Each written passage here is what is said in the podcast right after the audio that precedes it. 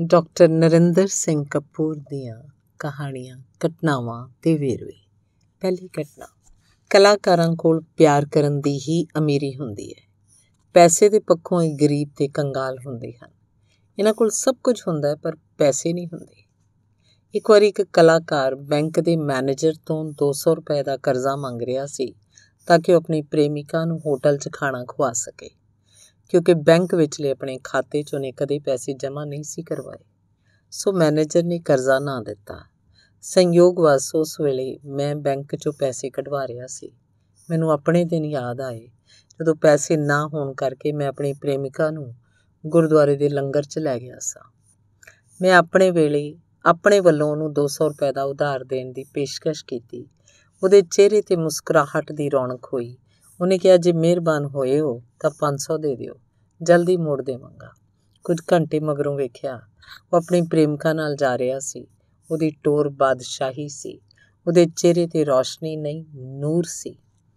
ਮੈਂ ਉਹਦੇ ਨੇੜਿਓਂ ਲੰਘਿਆ, ਪਰ ਉਹਨੂੰ ਦਿਸਿਆ ਨਹੀਂ।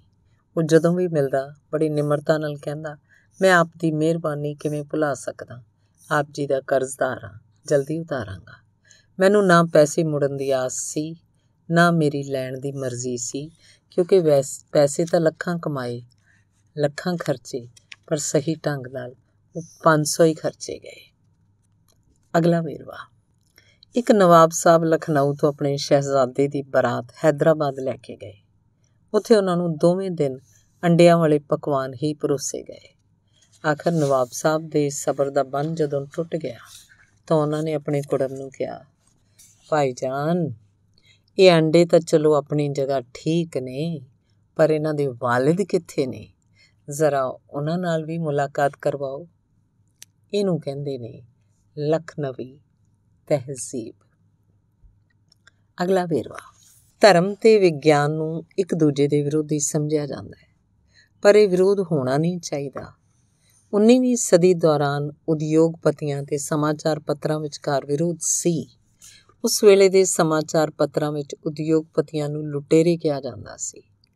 ਇੱਕ ਅਨੁਭਵੀ ਵਿਅਕਤੀ ਉਗਿਲਵੀ ਨੇ ਅਮਰੀਕਾ 'ਚ ਇਹਨਾਂ ਵਿਚਲੀ ਆਪਸੀ ਵਿਰੋਧਤਾ ਨੂੰ ਦੂਰ ਕਰਕੇ ਇਹਨਾਂ 'ਚ ਸਹਿਯੋਗੀ ਸਥਿਤੀ ਸਥਾਪਿਤ ਕੀਤੀ। ਉਦਯੋਗਪਤੀਆਂ ਦੇ ਵਿਗਿਆਪਨਾਂ ਨਾਲ ਸਮਾਚਾਰ ਪੱਤਰਾਂ ਦੀ ਮਾਇਕ ਸਥਿਤੀ ਸੁਧਰੀ ਤੇ ਦਿੱਖ ਚੰਗੇਰੀ ਹੋਈ। ਦੂਜੇ ਪਾਸੇ ਸਮਾਚਾਰ ਪੱਤਰਾਂ 'ਚ ਵਿਗਿਆਪਨਾਂ ਕਾਰਨ ਵਪਾਰ ਵਧਿਆ, ਆਮਦਨ ਵਧੀ, ਰੋਜ਼ਗਾਰ ਵਧੇ, ਹਰ ਕਿਸੇ ਨੂੰ ਲਾਭ ਹੋਇਆ।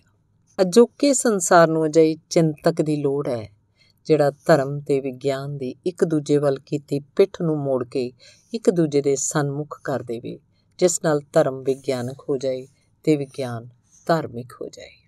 ਅਗਲਾ ਵੇਰਵਾ। ਹੁਣ ਜਦੋਂ ਕੋਈ ਕੰਪਨੀ ਕੋਈ ਨਵੀਂ ਵਸਤ ਬਾਜ਼ਾਰ 'ਚ ਲੈ ਕੇ ਆਉਂਦੀ ਹੈ, ਤਾਂ ਉਹਦੀ ਕੀਮਤ ਨਿਰਧਾਰਤ ਕਰਨ ਦੀ ਜ਼ਿੰਮੇਵਾਰੀ ਮਾਹਿਰਾਂ ਨੂੰ ਸੌਂਪੀ ਜਾਂਦੀ ਹੈ। ਵਸਤਾਂ ਦੀਆਂ ਕੀਮਤਾਂ ਇਸ ਆਧਾਰ ਤੇ ਰੱਖੀਆਂ ਜਾਂਦੀਆਂ ਹਨ ਕਿ ਉਹਨਾਂ ਨੂੰ ਖਰੀਦਣਾ, ਵਰਤਣਾ ਕਿਹਨਾਂ ਨੇ ਹੈ। ਜਿਵੇਂ ਚਾਕਲੇਟ, ਕਾਫੀ, ਕੈਮਰਿਆਂ ਆਦੀਆਂ ਕੀਮਤਾਂ ਇਸ ਲਈ ਅਧਿਕ ਤੇ ਬਹੁਤ ਅਧਿਕ ਹੁੰਦੀਆਂ ਕਿਉਂਕਿ ਇਹਨਾਂ ਨੂੰ ਸਰਦੇ ਪੁੱਜਦੇ ਪਰਿਵਾਰ ਹੀ ਖਰੀਦਦੇ ਹਨ। ਤੇ ਕੀਮਤਾਂ ਅਦਾ ਕਰਕੇ ਉਹਨਾਂ ਨੂੰ ਆਮ ਸਧਾਰਨ ਲੋਕਾਂ ਨਾਲੋਂ ਵੱਖਰੇ, ਉੱਚੇ, ਨਿਆਰੇ ਤੇ ਮਹੱਤਵਪੂਰਨ ਹੋਣ ਦੀ ਤਸੱਲੀ ਮਿਲਦੀ ਹੈ।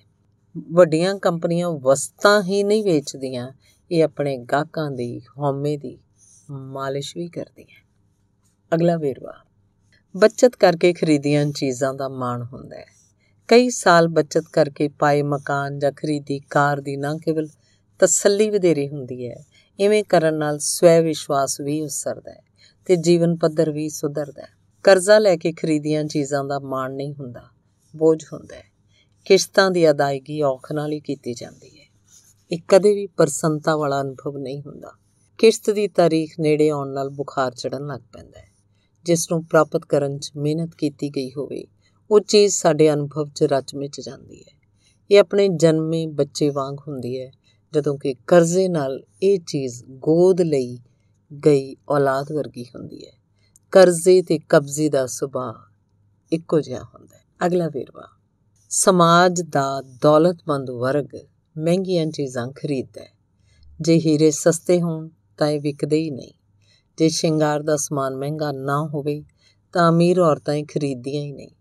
ਲੋਕਾਂ 'ਚ ਕਿਸੇ ਚੀਜ਼ ਲਈ ਤਾਂਗ ਉਪਜਾਉਣ ਲਈ ਉਸ ਚੀਜ਼ ਦੀ ਕੀਮਤ ਬਹੁਤ ਉੱਚੀ ਰੱਖ ਦਿੱਤੀ ਜਾਂਦੀ ਹੈ। ਘੜੀਆਂ, ਸ਼ਰਾਬਾਂ, ਕੈਮਰੇ, ਕਾਰਾਂ, ਉਹ ਪ੍ਰਸਿੱਧ ਹੁੰਦੀਆਂ ਜਿਹੜੀਆਂ ਮਹਿੰਗੀਆਂ ਹੋਣ।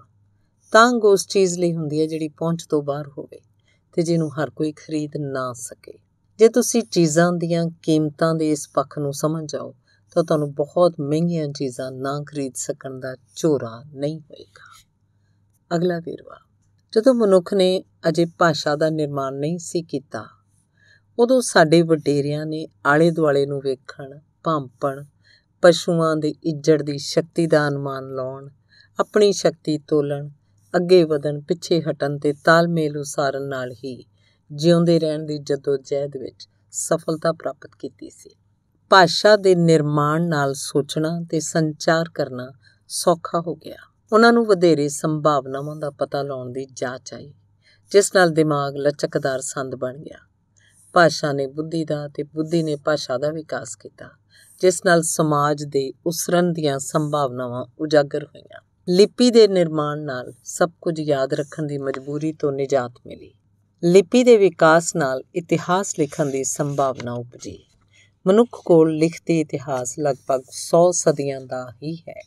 ਉਸ ਤੋਂ ਪਹਿਲੇ ਦੇ ਇਤਿਹਾਸ ਸੰਬੰਧੀ ਮਨੁੱਖ ਕੋਲ ਕੇਵਲ ਅਨੁਮਾਨ ਹੀ ਹਨ। ਅਗਲੀ ਘਟਨਾ। ਜਿੰਨੀ ਲੰਮੀ ਤਿਆਰੀ ਹੁੰਦੀ ਹੈ ਉਨੀ ਪੱਕੀ ਮਾਨਤਾ ਮਿਲਦੀ ਹੈ। ਸੰਗੀਤਕਾਰ ਕੋਲਟ੍ਰੇਨ ਨੇ ਸੰਗੀਤ ਦੀ 10 ਸਾਲ ਸਿਖਲਾਈ ਲਈ ਤੇ ਹੋਰ 10 ਸਾਲ ਰੋਜ਼ 12 ਘੰਟੇ ਆਪ ਅਭਿਆਸ ਕੀਤਾ। ਇਸ ਦੇ ਨਤੀਜੇ ਵਜੋਂ ਉਹ ਜਲਦੀ ਸੰਗੀਤ ਦੀ ਦੁਨੀਆ ਤੇ ਛਾ ਗਿਆ ਤੇ ਉੱਚੇਰੇ ਮੰਡਲਾਂ ਵਿੱਚ ਵਿਚਰਨ ਲੱਗਿਆ। ਲੰਮੀ ਤਿਆਰੀ ਦੌਰਾਨ ਜਦੋਂ ਉਹਦੇ ਅੰਦਰੋਂ ਸਵੈ ਵਿਸ਼ਵਾਸ ਦਾ ਹੁੰਗਾਰਾ ਮਿਲਿਆ, ਉਦੋਂ ਉਹਨੇ ਸੰਗੀਤ ਉੱਤੇ ਆਪਣੀ ਛਾਪ ਲਾਈ। ਅਗਲੀ ਘਟਨਾ। ਜਿਹੜਾ ਵੀ ਵਿਸ਼ਵ ਪੱਧਰ ਦਾ ਕੁਝ ਕਰੇਗਾ, ਉਸ ਕੋਲ ਆਪਣੇ ਅਨੁਭਵ ਉੱਤੇ ਆਧਾਰਿਤ ਵਿਚਾਰ ਵੀ ਹੋਣਗੇ। ਸੰਸਾਰ ਦੇ ਸਭ ਤੋਂ ਵੱਡੇ ਤੇ ਪ੍ਰਸਿੱਧ ਮੁੱਕੇਬਾਜ਼। ਮੁਹੰਮਦ ਅਲੀ ਦੇ ਵਿਚਾਰਾਂ ਨੂੰ ਸੰਸਾਰ ਭਰ ਦੇ ਮੁੱਕੇਬਾਜ਼ ਬਾਈਬਲ ਵਾਂਗ ਪੜ੍ਹਦੇ ਹਨ। ਮੁਹੰਮਦ ਅਲੀ 1960 ਵਿੱਚ ਰੋਮ ਵਿਖੇ 올림픽ਸ ਵਿੱਚ ਮੁੱਕੇਬਾਜ਼ੀ ਦੇ ਮੁਕਾਬਲੇ 'ਚ ਸੋਨੇ ਦਾ ਮੈਡਲ ਜਿੱਤ ਕੇ ਜਦੋਂ ਵਾਪਸ ਅਮਰੀਕਾ ਆਇਆ, ਤਾਂ ਗੋਰਿਆਂ ਦੀ ਹੋਟਲ 'ਚ ਖਾਣਾ ਖਾਣ ਲਈ ਜਦੋਂ ਉਹਨੂੰ ਵੜਨ ਨਾ ਦਿੱਤਾ ਗਿਆ, ਉਹਨੇ ਆਪਣਾ ਮੈਡਲ ਨੇੜੇ ਵਗਦੇ ਓਹਾਈਓ ਦਰਿਆ 'ਚ ਵਗਾ ਮਾਰਿਆ ਸੀ। ਅਗਲੀ ਕਹਾਣੀ।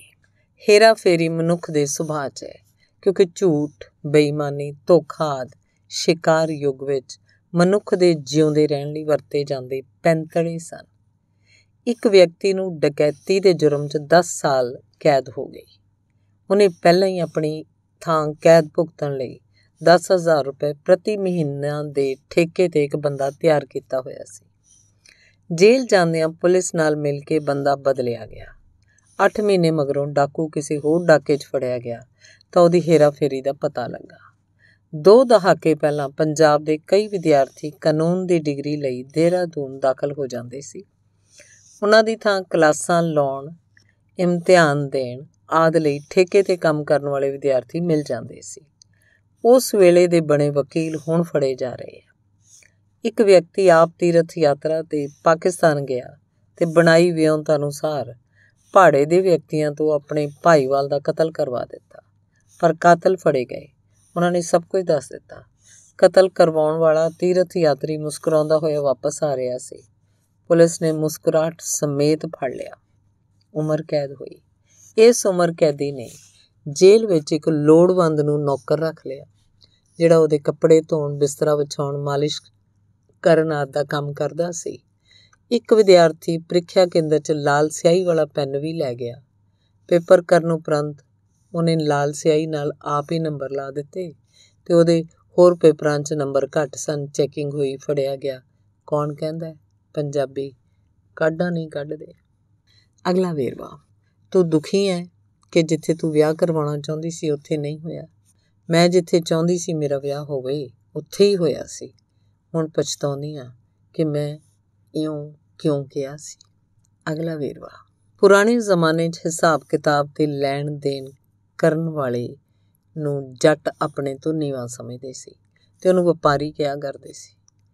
ਇੱਕ ਜੱਟ ਦਾ ਘੋੜਾ ਪ੍ਰਸਿੱਧ ਸੀ, ਦੂਰੋਂ ਦੂਰੋਂ ਲੋਕ ਵੇਖਣ ਆਉਂਦੇ ਸੀ। ਇੱਕ ਕਿਸਾਨ ਆਪਣੀ ਘੋੜੀ ਲੈ ਆਇਆ ਤੇ ਜੱਟ ਨੂੰ ਕਿਹਾ, ਦੌੜ ਕਰਵਾਉਣੀ ਹੈ ਜਾਂ ਘੋੜੀ ਦੇ ਜਾਣੀ ਹੈ ਜਾਂ ਘੋੜਾ ਲੈ ਜਾਣਾ ਘੋੜੇ, ਘੋੜੀ ਦੇ ਮਾਲਕਾਂ ਨੇ ਹੱਸਦਿਆਂ ਹੱਸਦਿਆਂ ਦੌੜ ਲਾਈ, ਘੋੜੀ ਹਾਰ ਗਈ। ਕਿਸਾਨ ਨੇ ਵਾਅਦੇ ਅਨੁਸਾਰ ਆਪਣੀ ਘੋੜੀ ਬੰਨ੍ਹ ਦਿੱਤੀ। ਜੱਟ ਨੇ ਕਿਹਾ, ਮੈਂ ਕੋਈ ਵਪਾਰੀ ਹਾਂ, ਭਰਾਵਾ, ਆਪਣੀ ਘੋੜੀ ਲੈ ਜਾ। ਮੈਂ ਵਪਾਰ ਨਹੀਂ ਕਰਦਾ। ਧੰਨਵਾਦ।